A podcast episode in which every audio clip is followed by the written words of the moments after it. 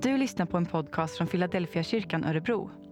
Om du har några frågor eller om du vill veta mer om oss så hittar du våra kontaktuppgifter på vår hemsida philadelphiaorebro.se.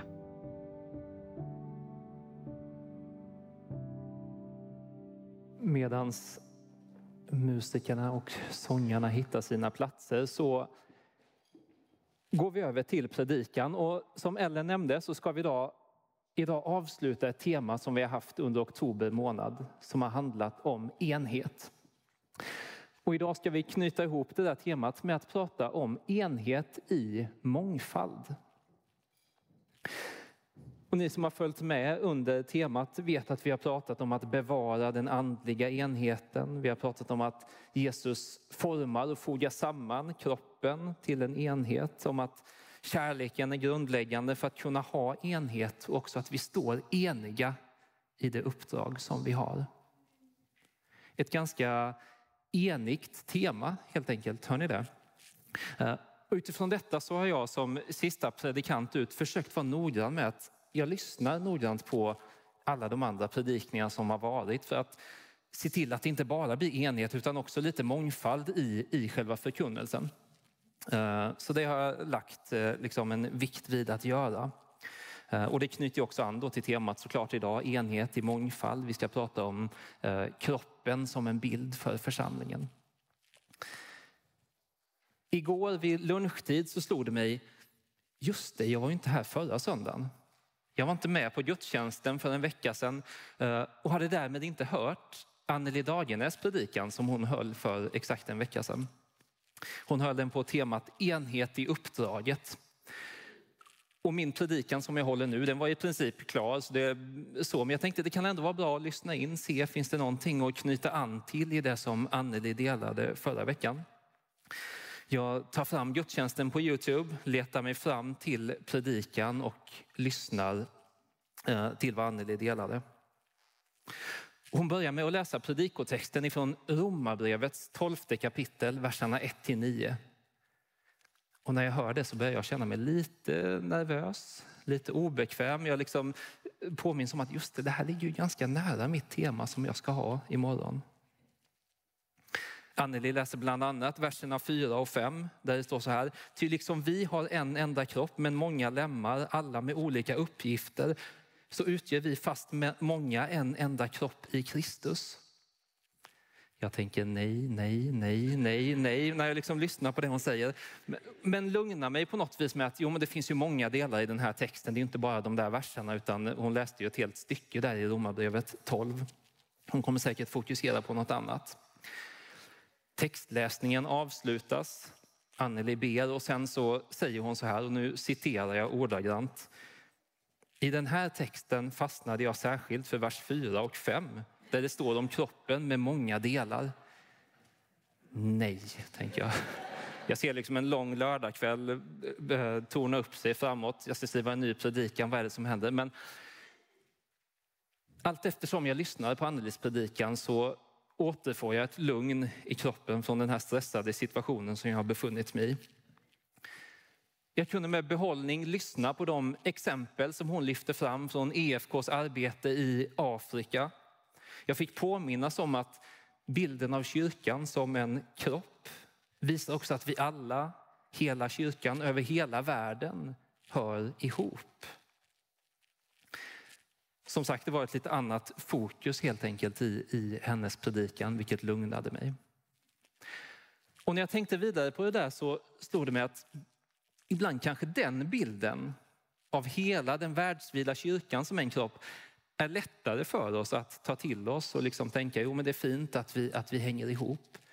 Kanske är den bilden ibland lättare än att tänka på den lokala församlingen som en och samma kropp.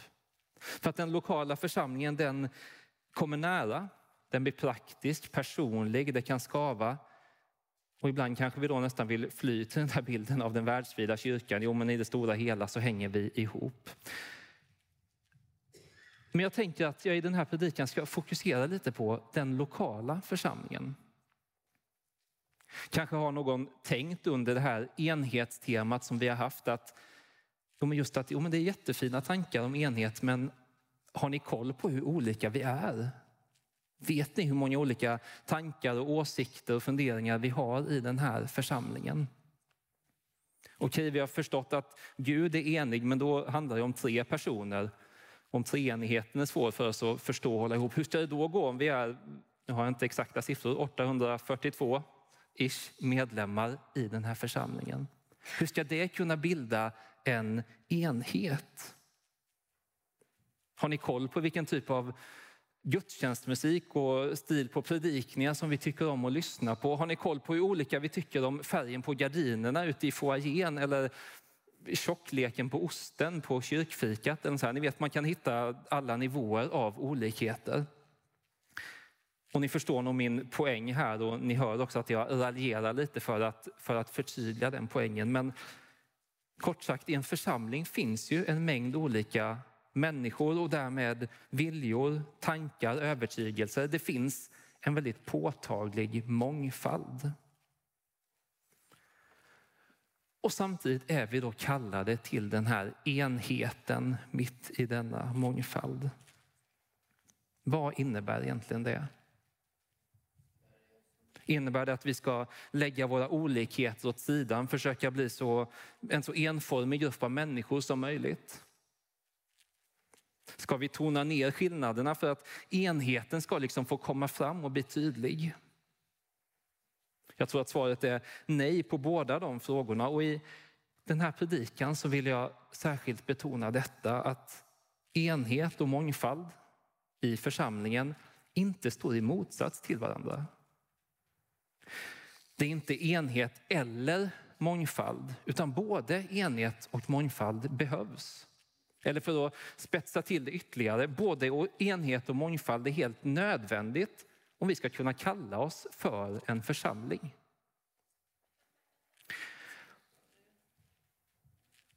Och som sagt, en av de mer välkända bilderna eller metaforerna i Nya testamentet för församlingen är den när Paulus beskriver församlingen som en kropp. Eller mer specifikt som Kristi kropp. Och den mest utförliga beskrivningen av det där hittar vi i första Korintierbrevets tolfte kapitel. Och det är den texten eller delar av det kapitlet som vi ska uppehålla oss vid i den här eh, predikan. Och vi kan bara påminna oss om, okej, okay, första Korintierbrevet 12. Vi finns i ett brev som Paulus skriver till en församling som kämpar med just enheten, sammanhållningen. Vi kan läsa tidigare i brevet om hur de delar upp sig i grupper. De drar varandra inför rätta, de söker sin egen vinning snarare än det som bygger upp det gemensamma. Och det verkar åtminstone till viss del handla om att de med makt och inflytande och status i församlingen använder detta på bekostnad av de lägre ställda eller de som inte har så mycket att komma med. De med lägre status. Och när vi närmar oss den här texten i eh, första Korinthierbrevet kapitel 12 så handlar det också om olika syn på anden, den heliga anden, hur den verkar, hur den tar sig uttryck i församlingen. Alltså i den här mixen av splittring och åsikter som, som eh, brevet vittnar om, där lyfter Paulus in bilden utav kroppen. Och vi ska läsa några verser från första Korinthierbrevet 12, vers 12 till 16 till att börja med. Ty liksom kroppen är en och har många delar och alla de många kroppsdelarna bildar en enda kropp, så är det också med Kristus. Med en och samma ande har vi alla döpts att höra till en och samma kropp, vare sig vi är judar eller greker, slavar eller fria, och alla har vi fått en och samma ande att dricka. Kroppen består inte av en enda del utan av många. Om foten säger jag är ingen hand, jag hör inte till kroppen, så hör den lika fullt till kroppen. Och om örat säger jag är inget öga, jag hör inte till kroppen, så hör det lika fullt till kroppen. Hör ni var betoningen ligger i de här verserna? Kroppen är en, en enda kropp, en och samma ande, en och samma kropp, en och samma ande. Betoningen är enhet. Församlingen är en enhet som, som hör ihop och en helhet med många delar. Vilket det är ganska lätt att tänka att det här var ett viktigt, nödvändigt kanske budskap till de splittrade, uppdelade korintierna som, som kämpade med sina grupperingar och annat. Och Det är som att Paulus säger till dem, hur kan ni dela upp er i olika grupper när ni tillhör en och samma kropp? Hur kan ni som alla tillhör Jesus dra varandra inför rätta? Ni ska ju leva tillsammans och låta er formas av Jesus. Som sagt, fokuset är tydligt. Ni är en kropp. Lev då i enhet likt kroppen. Och här hade vi kunnat stanna i läsningen av bibeltexten och tänkt någonting i stil med att okej, okay, kroppen har olika delar, det finns olika liksom, typer av kroppsdelar, men vad fint att de ändå kan samsas på något vis. Det kanske är en nödlösning, det hade varit skönt med lite mer likformighet, det hade varit enklare att få ihop det, men det här blir utifrån förutsättningarna tillräckligt bra. Vi får göra det bästa av situationen, men så läser vi vidare i texten från vers 17 till 26. Om hela kroppen var öga, vad blev det då av hörseln? Om allt var hörsel, vad blev det då av luktsinnet? Men nu har Gud gett varje enskild del just den plats i kroppen som han ville. Om allt sammans var en enda kroppsdel, vad blev det då av kroppen? Nu är det emellertid många delar men en enda kropp. Ögat kan inte säga till handen, jag behöver dig inte. Och inte heller huvudet till fötterna, jag behöver er inte. Tvärtom, också de delar av kroppen som verkar svagast är nödvändiga. Och de delar av kroppen som vi inte tycker är fina, de gör vi så mycket finare.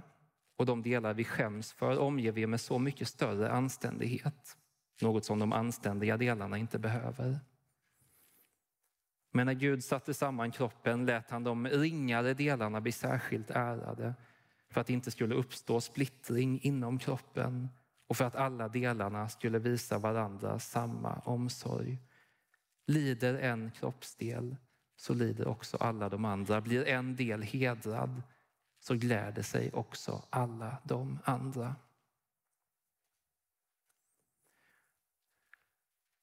Om allt sammans var en enda kroppsdel, vad blev det då av kroppen? Vad är det som uttrycks här? Jo, men att det inte alls vore bättre om det var mer likformigt. Det vore inte alls bättre om alla var mer lika. Likformighet är inte ett mål i sig för församlingen.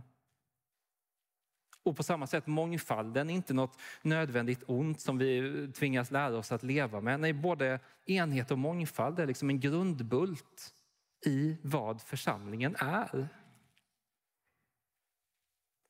Och det uttrycks också att de olika delarna av kroppen är sammanlänkade. Om någon lider så lider också hela kroppen. Om någon eh, hedras så gläds också alla. Det finns en tät koppling mellan de olika delarna i hela kroppen.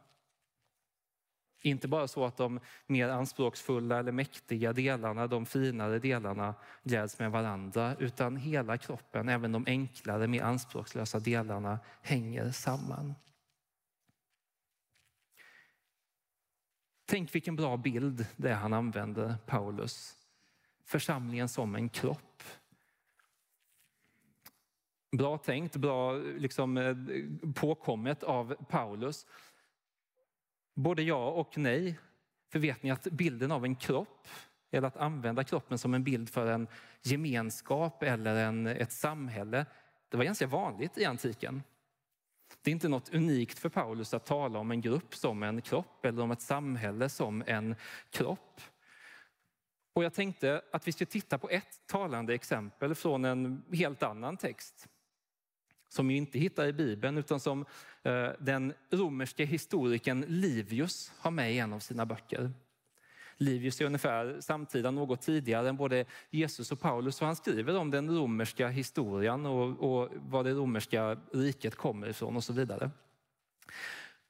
Och vi ska inte fördjupa oss så mycket i det, men i en av sina böcker så har han med ett intressant exempel. Det handlar om en konflikt mellan två grupper. Plebejerna å ena sidan och senatorerna å andra sidan. Och ni som kan er antika historia tänker ju direkt, ja plebejerna det är någon slags eh, arbetarklass, lite enklare folk och senatorerna det är de mer upphöjda. Det är bra att ni hänger med. Um, och I exemplet som vi ska läsa nu så har plebejerna, alltså den här gruppen av mer arbetare, lägre ställda människor, de har gått ut i strejk. De vägrar att strida, gå i strid tillsammans med senatorerna Eh, för att de tycker att de, är liksom, eh, de får inte del av, av eh, eh, makten och inflytandet som de har. De får inte del av det materiella välståndet som de har. Olivius, historikern, beskriver då hur en romersk ledare går till de här plebejerna och säger följande. Och nu läser jag en lite längre text i svensk översättning. En gång i tiden utgjorde inte människans kroppsdelar en harmonisk helhet som nu, utan varje lem hade sin vilja och talade med egen röst. De andra delarna var missnöjda över att allt anskaffades åt magen genom deras försorg och möda, medan den låg overksam mitt i kroppen och bara njöt av det goda de gav honom. Därför beslöt de gemensamt Händerna skulle inte längre föra mat till munnen, munnen inte ta emot den, tänderna inte tugga den. Men då de i sin vrede vill tämja magen genom svält ledde det till att lemmarna själva på samma gång som hela kroppen fullständigt tynade bort. De begrep de att också magens arbete är viktigt. Den livnärde dem lika mycket som de livnärde den då den genom matsmältningen beredde detta blod varav vi får liv och kraft fördelade det lika bland ådrorna och avlämnade det till kroppens, alla kroppens delar. Genom att jämföra och framhålla hur lik revolten inne i kroppen var plebejernas vrede mot senatorerna fick han dem att ändra sig. Vi ska inte gå in på detaljerna i anatomin här och hur de olika kroppsdelarna skickar blod och allt vad det är. Det finns säkert en del att eh, påpeka. Men själva poängen, hör ni, i den här bilden är ju i likhet med Paulus att alla delar behövs. De hänger ihop, de är en, en helhet. Om inte munnen tar emot maten kommer den inte vidare till magen, vilket leder till att hela kroppen blir utan näring och, och ingen klarar sig. Kroppsdelarna är beroende av varandra. Det är likt Paulus, men om vi lyssnar på budskapet i den här texten så kan man ju sammanfatta det så här att de som har makt och inflytande, alltså magen i berättelsen, de ska fortsätta med det. Medan de med lägre status, alltså de andra kroppsdelarna som, som servar magen på olika sätt, de ska fortsätta med sitt hårda slit. Alltså tillämpat på situationen som det handlade om. De lägre ställda plebejerna uppmanas att rätta sig i ledet, återgå till sin plats i hierarkin. Ett slags oförändrat status quo där allting fortsätter som vanligt. De upphöjda och inflytelserika behåller sin makt på bekostnad av de lägre ställda. Hos Paulus ser vi något annat. Absolut, han håller med. Delarna hänger ihop. Det är liksom hela bilden av, av kroppen. Något som visar hur han ser på församlingen är däremot detta att det är inte minst de med makt och inflytande som ska anpassa sig till dem med lägre status. Det är inte minst de rika som tänker mer på sig själva än vad som är bra för gemenskapen som behöver tänka till. Församlingen är inte en hierarkisk struktur som ska bibehållas där de med makt ska kunna utnyttja dem utan makt. I den kristna gemenskapen så som den beskrivs av Paulus här, så som den tar sig uttryck idag i vår församling och ut över världen, det är att i den kristna gemenskapen har alla samma värde och status. Som vi läste tidigare, med en och samma ande har vi alla döpts och höra till en och samma kropp, vare sig vi är judar eller greker, slavar eller fria. Slavar och fria på samma villkor i en gemenskap präglad av både enhet och mångfald. Det är den kristna församlingen. Det är någonting annat än det vi läste hos, hos Livius, även om det finns likheter i kroppsmetaforen. Men den kristna församlingen präglas av ödmjukhet, av uppoffring och av kärlek.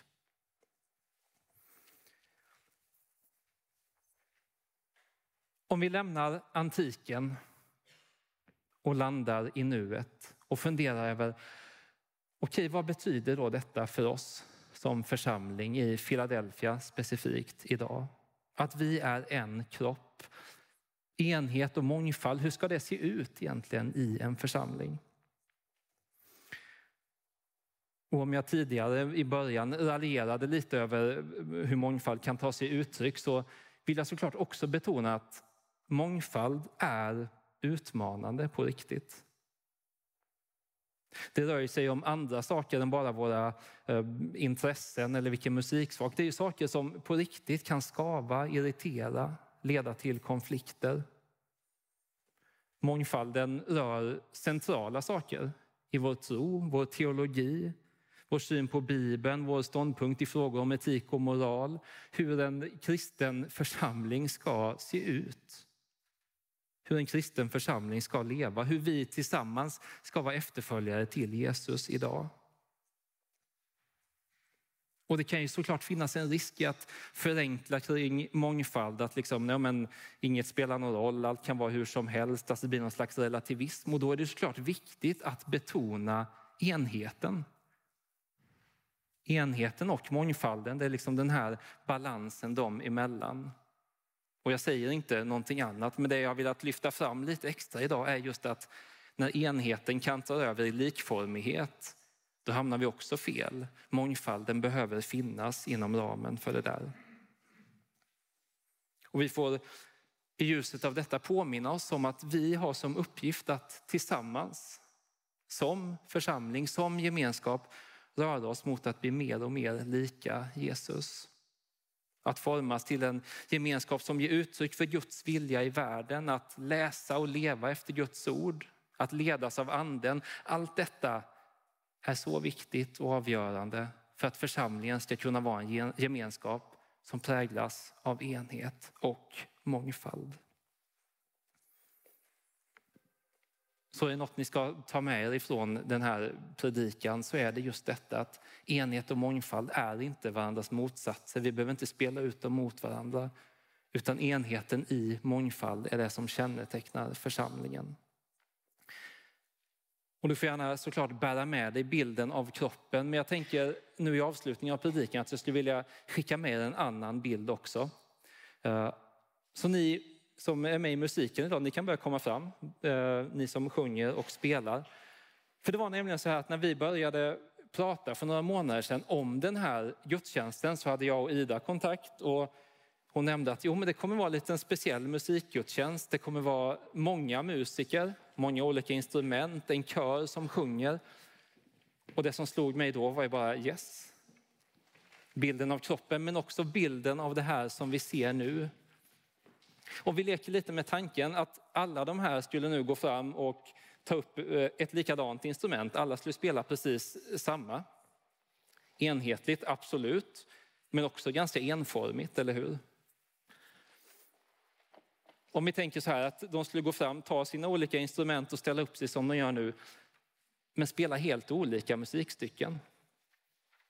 Då kanske vi skulle sakna lite enhet kanske skulle tycka att mångfalden var lite väl mångfaldig på något vis. Ehm, men ta med den här bilden av musikerna, av sångarna som uttrycker en mångfald med sina olika röster, sina olika instrument. Men som samlas i enheten av att tillsammans leda oss i lovsång specifikt, tillsammans spela, tillsammans uppvisa den här enheten som också församlingen får vara. Och till slut, vi får såklart också påminna oss om att församlingen är ju inte bara en kropp vilken som helst eller en orkester vilken som helst utan det är Kristi kropp vi talar om. Och vad innebär det? Att det är inte vårt eget projekt att hålla ihop den. Det är inte de talande eller vackra bilderna eller metaforerna som gör att, att vi blir en församling utan det är Gud själv som fogar oss samman. Det är Gud som formar den mångfaldiga enhet som är Kristi kropp. Amen.